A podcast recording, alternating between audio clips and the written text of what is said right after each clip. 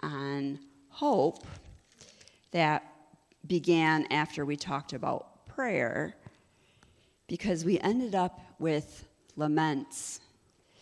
And, you know, if, if you've missed the series, you know, feel free to go back. So in February, we were talking about, you know, how to pray, the importance of prayer. And then as we began in March, we talked about how some of these prayers, especially like when you read through the Psalms or a lot of places in the Bible, it's really a lament. And a lament is a pouring out of your heart to God and not being afraid if you're mad at God just to say it. But a lament always ends with acknowledging God's power and his ability to handle a situation. And then ultimately, that hope is at the end of a lament. And ask, okay, I know you're able, so please help me. So we looked at what that was, and then we wanted to look at some stories in the Bible of examples of these things. And so we looked in the book of Daniel, and we, we saw how, you know, Daniel faced the, the lion's den. We've seen him in the last few times. We looked at David and Goliath, and we talked about how, you know, David's going around, like, basically lamenting, like, you know, who is this? You know, this uncircumcised Philistine. Like, we serve a God who is great. He's able, right? And acknowledging who can do that.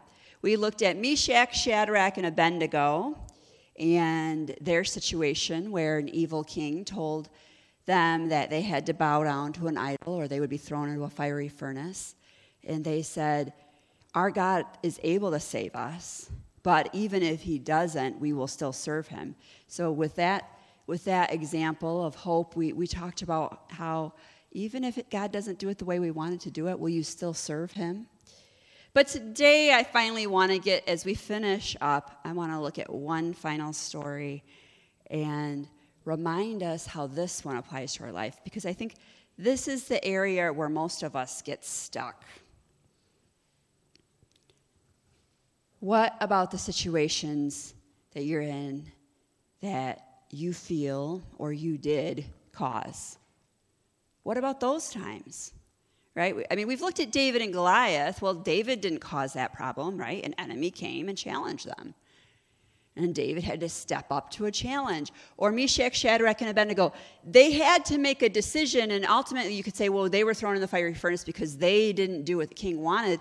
But it wasn't like, you know, they purposely got the king angry, right? And that was a punishment. They stood up for what was right, and it was one of those situations where somebody else forced that. But what about the situations that you know entirely you did the wrong thing? and you're like, why did I do this? Because what I'll hear people say is, well, I can't ask God to help me out of this situation because I did something bad or I caused this situation. Now, I'm sure, right, I could stand here and give you a million examples. I've talked to people that feel this way because they got divorced or because they got upset at work and they got fired. Well, now they can't, you know, now two months later they're trying to deal with what to do because they've been unemployed or, or, right, or, or, or. Lots of different situations we can talk about where it's hard when Satan wants to whisper in our ear and say, You deserve this, you caused this, you screwed up and then all of a sudden you feel like, well, I can't ask God to get me out. I caused it, now I've got to deal with it. And I've even had people quote to me and they'll say, well, God helps those who help themselves. So I got myself into this, right? You made that bed, now you got to sleep in it. And I'm like, well, first of all, neither one of those phrases is in the Bible. God continually says, Come to me, come to me, all you weary and heavy laden. Come and I will give you rest. Come, you know, ask and you shall receive. It's always interesting when you read those. He doesn't say, Ask and you shall receive if you didn't cause the problem in the first place, right? Or come to me if you need rest, if you have been doing everything perfect there's never like one of those add-ons. Like I look for it, I never see it. I'm like, where? I had someone I, you know, many of you probably are on social media, I have a page on Facebook that's Pastor Mary Rathke, and over the years, you know, I've shared just different things, and and so yesterday at one point, I, I put the the Bible verse, um, you know, for all who call upon the name of the Lord shall be saved, and then in the description, I put a few, you know, different Bible verses, and I just, you know, wanted to address the whole sin issue because it's always something people talk to me about. And uh, at the women's meeting last this last week, we, we looked at a letter to a Gentile church, and Paul was very clear. He says, Your salvation comes from faith alone, not by works, lest any man should boast. Now, in many of Paul's letters, he talks about the benefits of not sinning, right? This, the law was given to the Jewish people so they would know how to get along in society. But he also always goes back to, but your salvation is faith alone. All who call upon the name of the Lord shall be saved. So in my post, I just addressed that a little bit, you know, and the, you know, a lot of times people say you go to hell because you sin. That's not what the Bible says. The Bible says in John 3 those who stand condemned are condemned because they do not believe in Jesus. And then it goes on and it talks about when you come into the light, what you have done is seen plainly. So it doesn't say that when you accept Jesus and you come into the light, you don't sin anymore, right? It just says it's, it's seen plainly. So it's just, it's just a basic thing, you know, it's call upon the name of the Lord, you're saved. Well, it was interesting because someone had commented on it and kept saying, well, but what about this? Or what about this? Or what about this? And I would be like, have you read Acts 15? you know, Acts 15 is the whole explanation as to when the gospel got spread, and all of a sudden the Gentiles filled with the Holy Spirit, they're speaking in tongues, miracles are happening, and the Jewish missionary Christians go and visit, and they are confronted with the fact that these Gentiles are sexually promiscuous, or they eat food that Jewish people shouldn't eat. So they begin telling them all these Jewish laws and how their day to day life could be so much better. Well, your wife's mad because you were at the neighbor's last night, right? If you don't sin, you know, and then all of a sudden there's becomes this confusion of is this just a good way to live or is this what I need for salvation? So in Acts 15, they go to the apostles and say, Which of the laws do we have to follow? And they say, Your salvation is from faith alone, right? But obviously, we've got these Jewish missionaries that are visiting. They said, We do ask you to please, you know, abstain from sexual immorality and to not eat meat from strangled animals. There were certain foods that the Jewish people didn't like to eat. So, you know, as we go through this and go through life, there's going to be people like the man that was commenting on my page that even though the scripture is very clear, because so much of the word that we read was directed towards the Jewish people, especially all of the Old Testament, that when we see things that talk about, well, if you sin, then you're cursed, that we think that that means it applies to me as a Christian today. But if I was cursed every single time I sinned and broke one of the 333 laws, that means I would be cursed every single day because some of those laws don't even apply to us in this moment. One of the laws is don't wear clothing that has two different fabrics in it. One of the laws is do, men do not cut the hair on your sideburns. Like there's so many laws. It's like, well, which law then am I cursed or blessed with? Now, if we look at it with common sense. And as Paul says, look at the spirit of the law, right? If, if I have an affair, or if I'm stealing from the stores, or if I'm murdering people, yeah, I, am cursing myself by my actions here on earth, right? And I'm going to have somebody really mad at me. But if I think that I can't ask God for anything because He hates me because I'm sinning, then I would never be able to ask Him for help. And that, my friends, is the place where most of us get in life at least once, where we're in a situation and we know we are the cause. We know that in that moment I fell for that addiction or I got stubborn and angry and I raged or I, whatever it is. And that little voice whispers in our head and says, You can't ask God for help because you sinned, you caused this, God wants to curse you. And we have to remind ourselves no, God loves me. God wants to help me. He wants me to turn to Him. A lot of times people say, like, what does the word repent mean? It means to turn. Well, what am I turning from? Turning from your sin. And, and that's how we preach it. Turn from your sin. The focus is on how bad you were, and you need to turn away from your sin. Because that, my friends, is what the Bible says, right? To focus on all that horrible stuff and just to live a life now focused on your actions.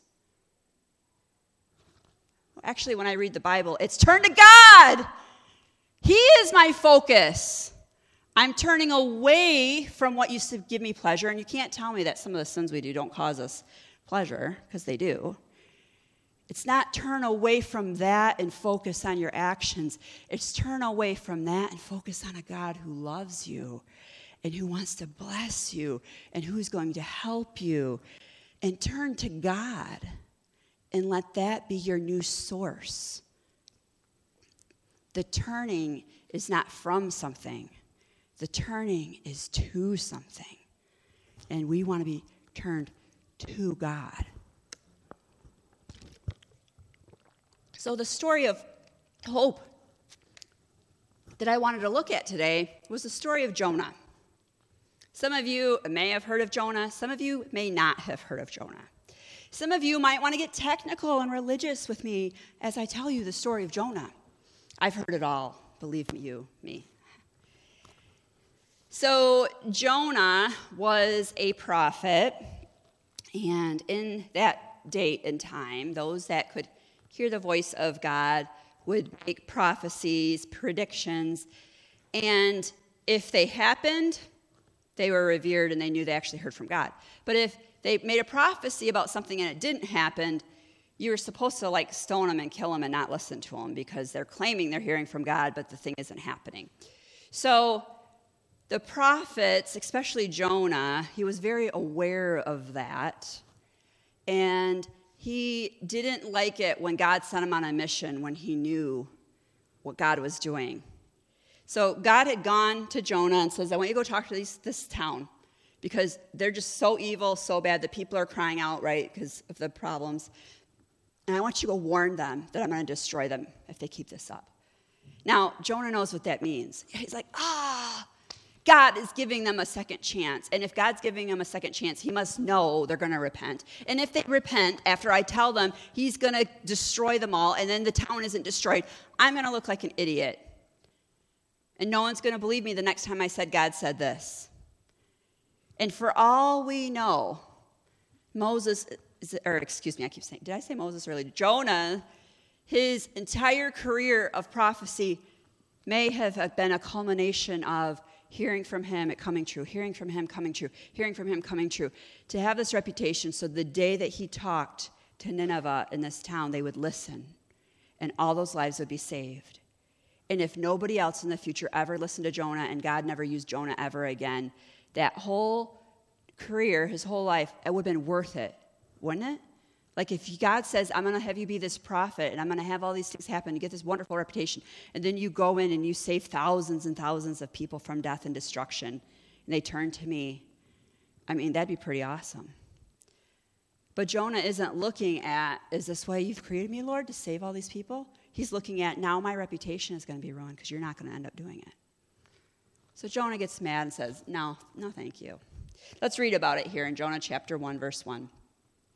The word of the Lord came to Jonah Go to the great city of Nineveh and preach against it, because its wickedness has come up before me. I love that. It's come up before me. People have been praying, Lord, deal with this.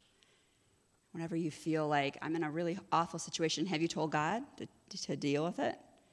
He only deals with the things that we present to him. But Jonah ran away from the Lord and headed for Tarshish. He went down to Joppa, where he found a ship bound for the port, and after paying the fare, he went aboard and sailed for Tarshish to flee from the Lord. His answer was send somebody else. If I get far away and I'm not even conveniently near, he won't, he won't use me. I'll go do something else. What's interesting is sometimes when we make a decision to not do the right thing, we run. Or we call it avoid. What do they call it now? Ghosting, when you just don't text somebody back. I don't want to confront that person. I don't want to actually talk to that person. I don't have to face what I need to do, so I'm just going to run away. That's what Jonah did is he ran away. Eh, no thank you. And he went. It says that then the Lord sent a great wind on the sea, and such a violent storm arose that the ship threatened to break apart. All the sailors were afraid, and each cried out to his own God. And they threw the cargo into the sea to lighten the ship. Then the sailors, well, it says, but Jonah had gone below deck, where he lay down and fell into a deep sleep. The captain went to him and said, How can you sleep? Get up and call on your God. Maybe he will take notice of us so that we will not perish. I love, first of all, seeing that. Number one, Jonah ran away.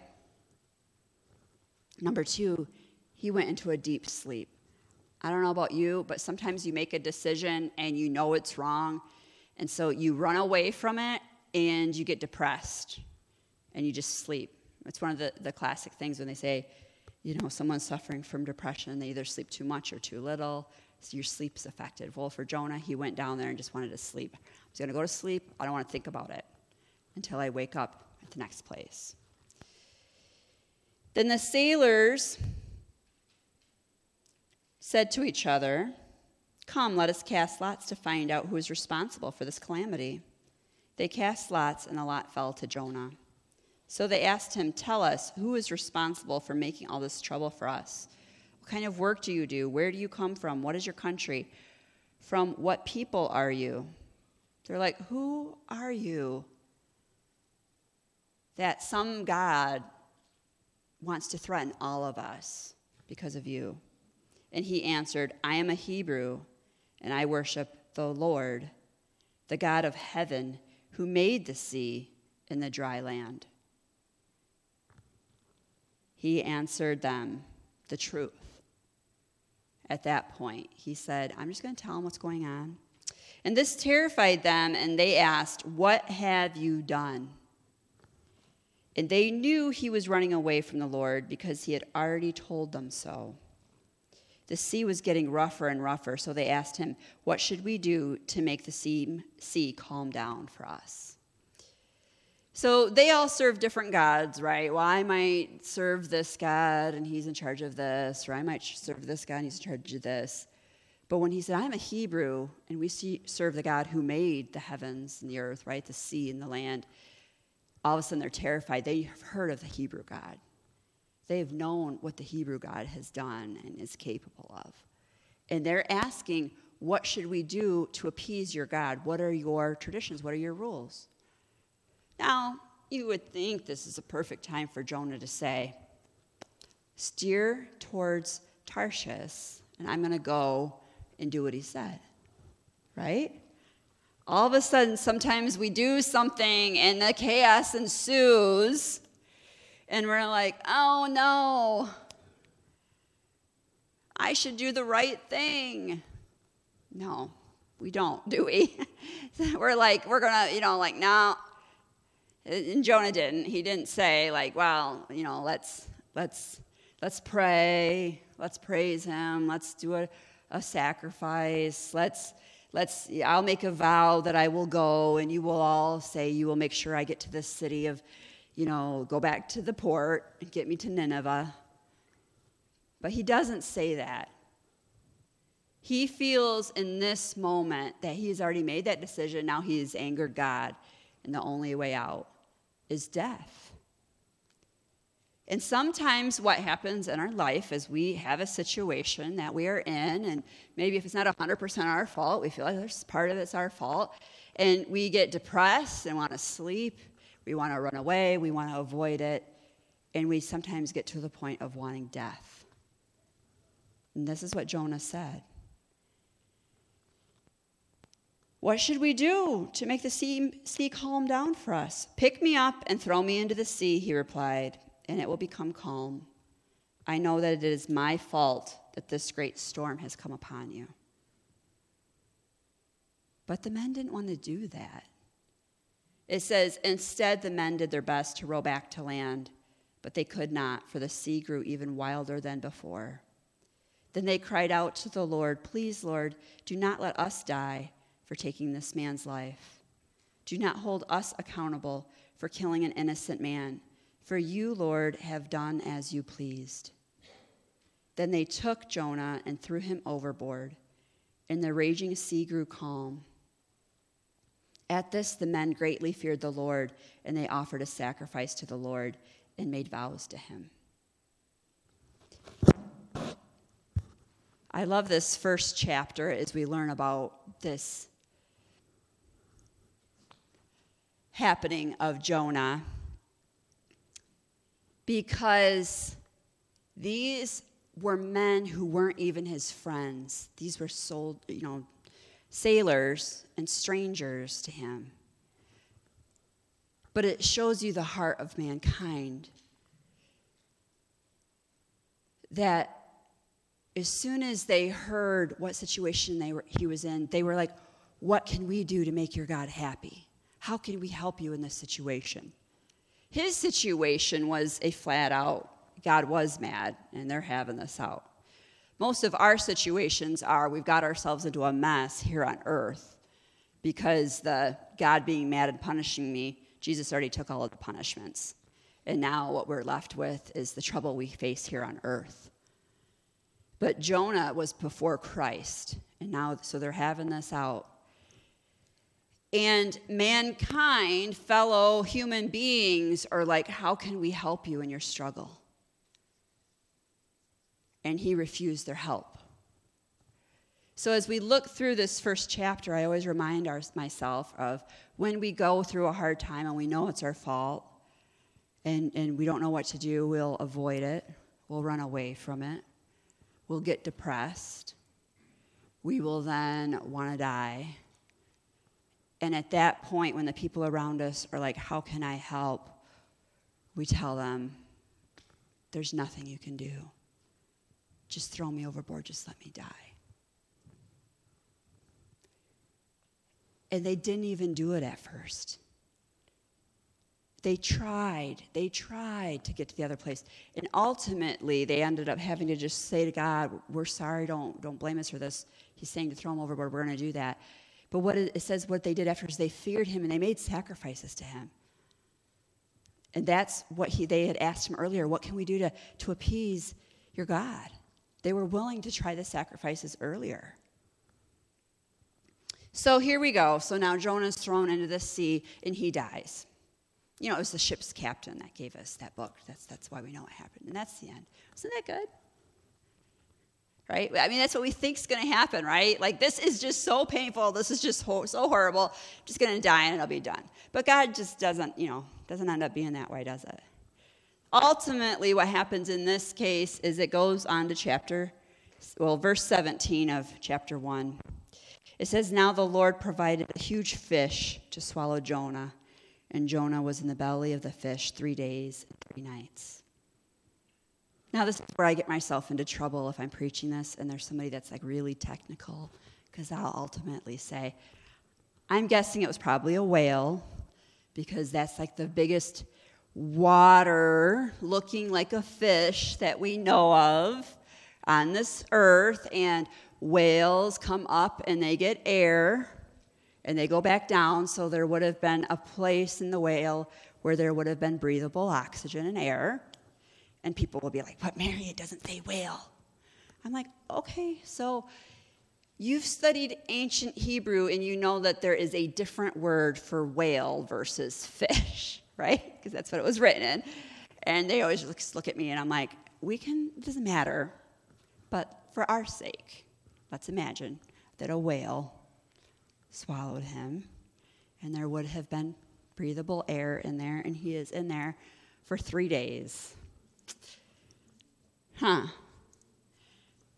This part, I get to the story of sometimes when we finally do cry out to the Lord and ask for help, which we're going to see is what he did, which is why God provided the whale, we don't like how he rescues us, does it, do we? We're like, really? Like you couldn't have had like a like a chartered fishing boat pull up, you know, with maybe the um, you know basketball team or you know the girls hockey, whatever, pick her up and pull me out of the sea. Glad, you know. I mean, I'm wondering what Jonah would have rather have been rescued in, you know. Now, you know, me not being a guy, I wouldn't want the the girls cheer team picking me up. I would want the you know the Coast Guard, right? A bunch of guys on it You guys, oh, come on, you can laugh. Can't you laugh? All right. But no, it was a whale, or it was a fish, it was something that did not have any cheerleaders down there to keep him entertained or to make him dinner that night. It says that the Lord provided a huge fish to swallow Jonah, and Jonah was in the belly of the fish three days and three nights. From inside the fish, Jonah prayed to the Lord his God, and he said, In my distress, I called to the Lord, and he answered me. From deep in the realm of the dead, I cried for your help, and you listened to my cry. You hurled me into the depths, into the very heart of the seas, and the currents swirled about me. All your waves and breakers swept over me. I said, I have been banished from your sight, yet I will look again towards your holy temple. The engulfing water threatened me, the deep surrounded me. Seaweed was wrapped around my head. The roots of the mountains I sank down to the earth beneath, barred me in forever. But you, Lord my God, brought my life up from the pit. When my life was ebbing away, I remembered you, Lord, and my prayer rose to your holy temple. Those who cling to worthless idols turn away from God's love for them. But I, with shouts of grateful praise, will sacrifice to you. What I have vowed, I will make good. I will say, Salvation comes from the Lord. What I love about this is he said, When I was in distress, I called to you when the seaweed was wrapping around my head. So this wasn't once he got into the whale. Like now he's telling you his proclamation when he's in the whale, but he was saying, when I was out there and the waves were all over me and I was in my depths, I cried out to the Lord and he rescued me. It is so hard for us to comprehend it, but God is a gentleman and he doesn't rescue you until you ask for help. He wants you, he wants us to say, Help me.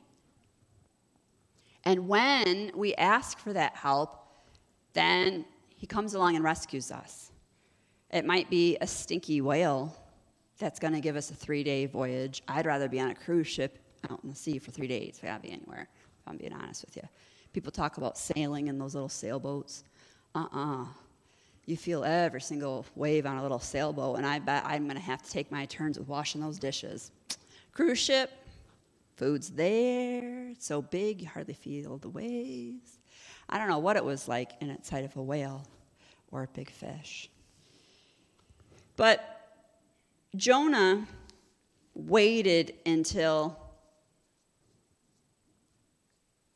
he was at the absolute bottom before he cried out to God. And then, as soon as he did, God showed up and rescued him. And I often think, did he wait so long to ask God for help because he felt like God's not going to help me? I did this. I ran away from him. I caused this storm. And if Jonah felt that way, what about us? Have you ever said, I can't ask for help? I created this storm.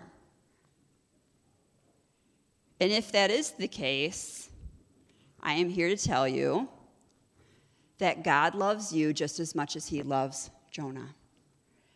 And that God will send you a miracle just like he did Jonah. Now, it's a miracle because that was probably not something natural to happen and for him to survive it and then for the what we read here at the end of chapter 2 in verse 10, it says, And then the Lord commanded the fish, and it vomited Jonah onto dry land. So when you find yourself hearing about praying, And when you find yourself understanding about the lament and you finally give yourself permission to, when you're mad, just to let them know, but you remind yourself to end it with, But you are great, you are able, now help me.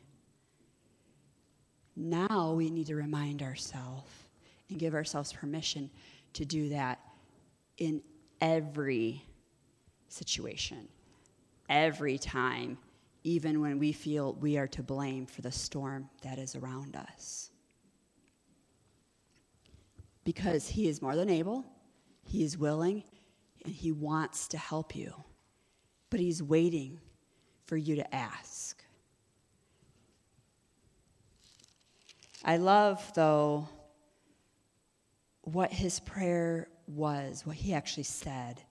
He said, In my distress, I called to the Lord, and he answered me.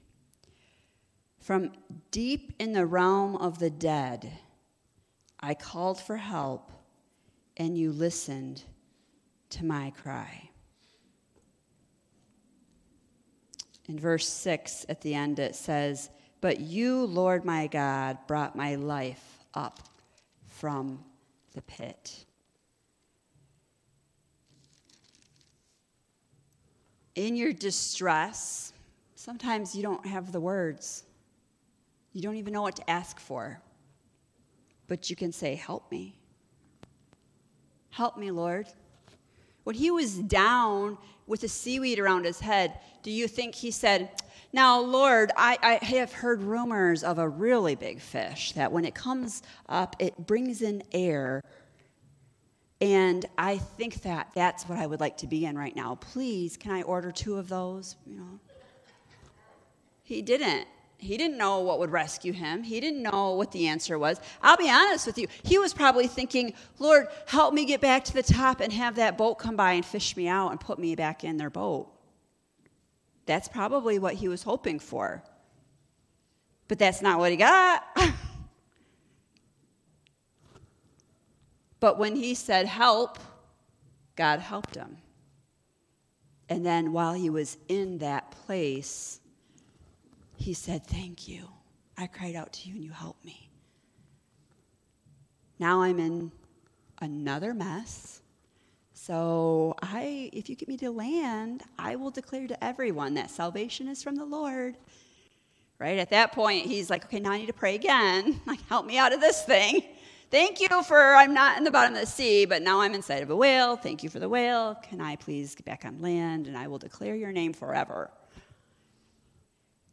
And those are the phases we go through when we have storms in life.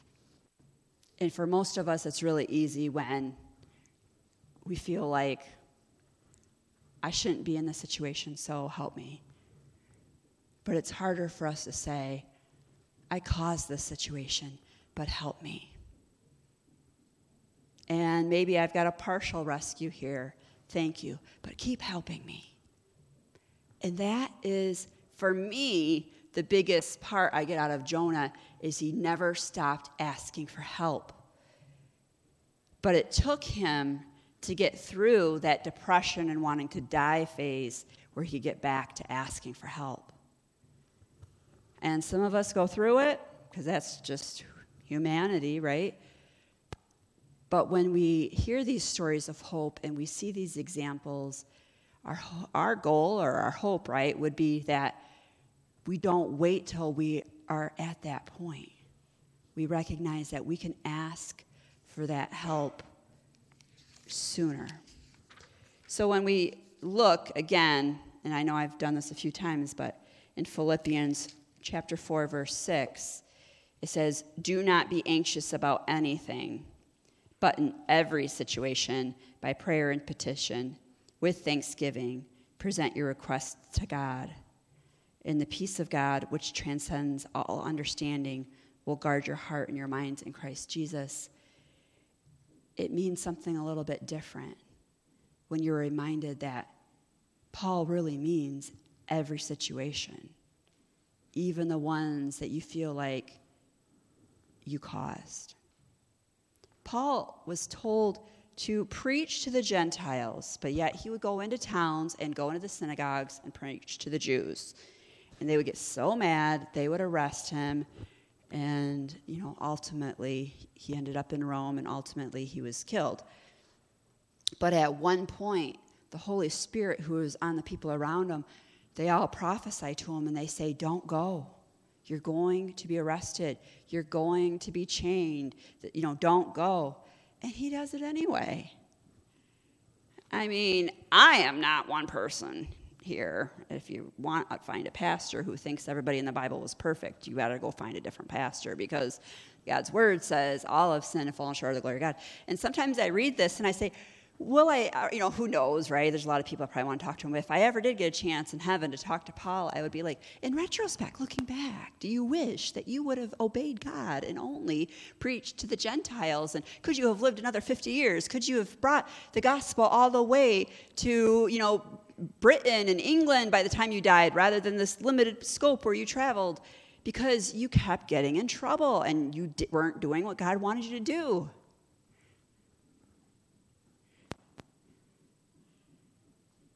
And I don't know what he will say.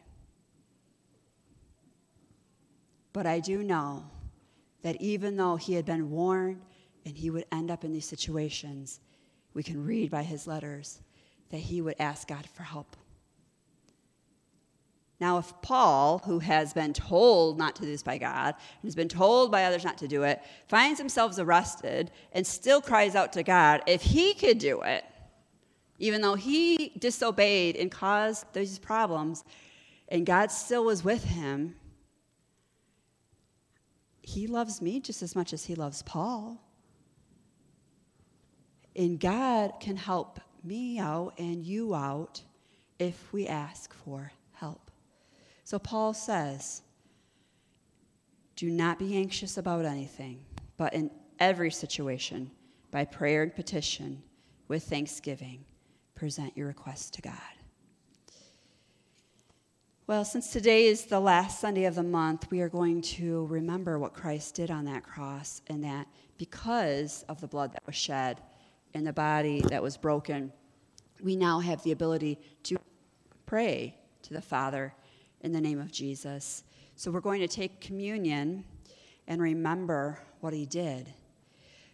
But I want all of you to take a moment and examine your hearts and say, God, help me. Think about a situation maybe you've been in. Think about maybe some anxiety you've been having, and you thought it was just your job to figure it out. What, what situation is that? Think about that in your head right now. God wants to help you. Yes, you, you, maybe you've tried your best, or maybe you've been like Jonah and you've been ignoring it, or you've been running away from it, or maybe you've been feeling depressed or suicidal or whatever. God wants to help you in this moment, in that situation. So, Father God, as we think about this situation, we want you to know that we need your help. And as we participate in this communion service and as we take the juice and the bread and are reminded of what Christ did on the cross for us, help us not only to accept his salvation that we receive from what he did, but help us to also receive his blessings and the peace and the healing. And as we take it, we're asking you to intercede on our behalf and help us. In Jesus' name we pray. Amen. We'll have the ushers come forward and we will bless the elements.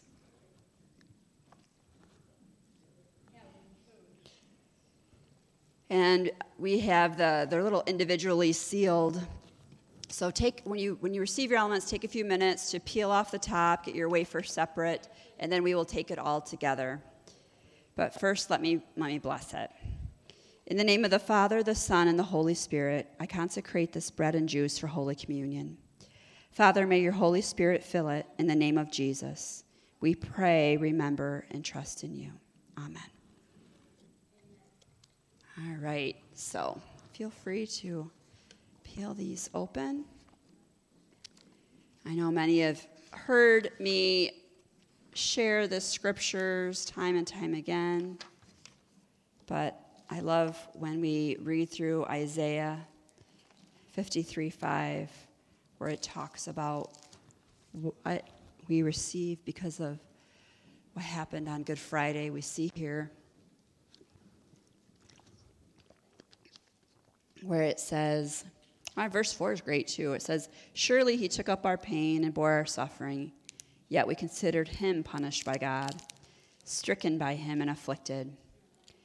But he was pierced for our transgressions, he was crushed for our iniquities. The punishment that brought us peace was on him, and by his wounds we are healed.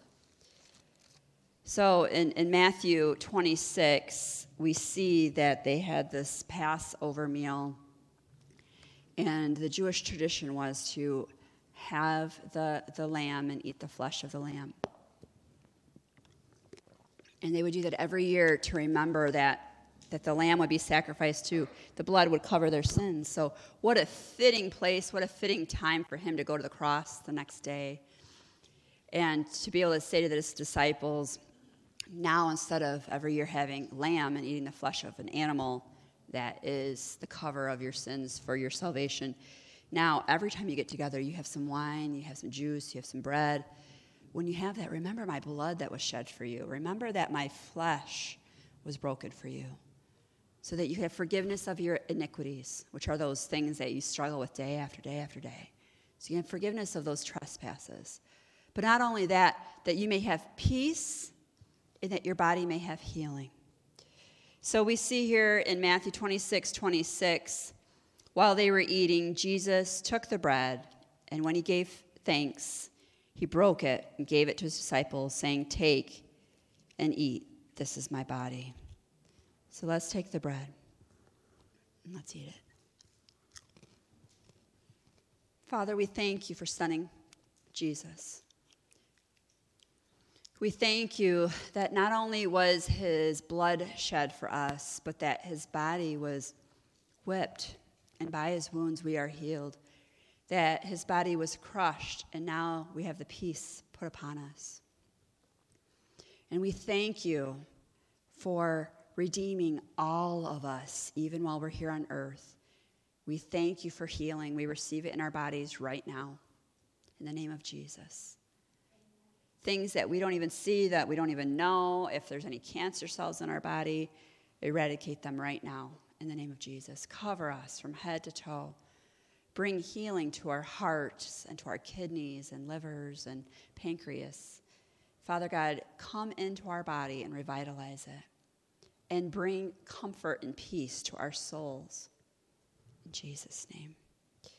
In verse 27, it says, Then he took a cup, and when he had given thanks, he gave it to them, saying, Drink from it, all of you.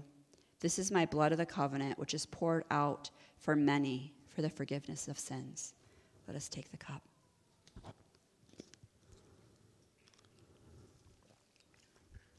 Father, we thank you that the blood was shed when he was pierced, when he was nailed to the cross, and that blood was shed for us to have forgiveness of our sins. Help us to know that we do not stand before you with shame or condemnation, but Christ came so that we would not be condemned, that we would be able to stand there and say, I am righteous because of what Christ did. And we can come to you we thank you for that. We thank you for that forgiveness. We receive it right now. In the name of Jesus, we pray. Amen. Amen. Well, I hope these stories of hope have encouraged you. And I ask you to uh, please take those cards and let your friends and neighbors know about our Good Friday and Easter services coming up. And I hope you all have a wonderful week. God bless.